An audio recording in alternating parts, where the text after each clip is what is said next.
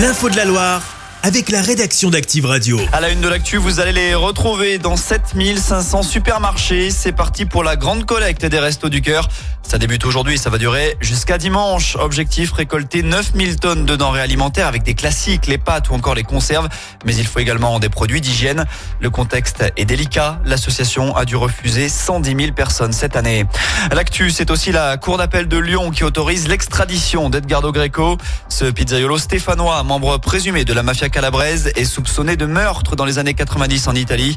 Son pays d'origine veut le rapatrier. La justice française a donné son feu vert hier, mais dans la foulée, Maître David Metaxas, l'avocat d'Edgardo Greco, s'est pourvu en cassation, ce qui suspend donc l'extradition. Sur les routes, début d'un week-end de galère avec ce chassé-croisé des vacances de février. Dans notre région, c'est jaune dans le sens des départs aujourd'hui, mais c'est demain que ça se corse. Bison futis, le drapeau jaune dans le sens des retours. Par contre, c'est classé rouge côté départ en Auvergne-Rhône-Alpes. Il est notamment conseillé d'éviter la 43 entre Lyon et Modane de 7h à 19h. Pour ne rien arranger, la météo va être capricieuse ce week-end. Pour demain, c'est le vent qui va souffler fort sur la Loire. Le département sera en vigilance jaune au phénomène. Des rafales de 65 km heure sont attendues dans le Rouennais, de 80 km heure pour la partie sud-est de la Loire. La bonne nouvelle, c'est que le vent va s'essouffler dimanche. La mauvaise, c'est que la neige va prendre le relais.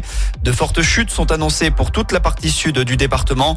Si Météo France n'a pas encore planifié les vigilances pour la fin du week-end, la préfecture de la Loire redoute une alerte orange pour neige verglas. La prudence sera donc de mise sur les routes.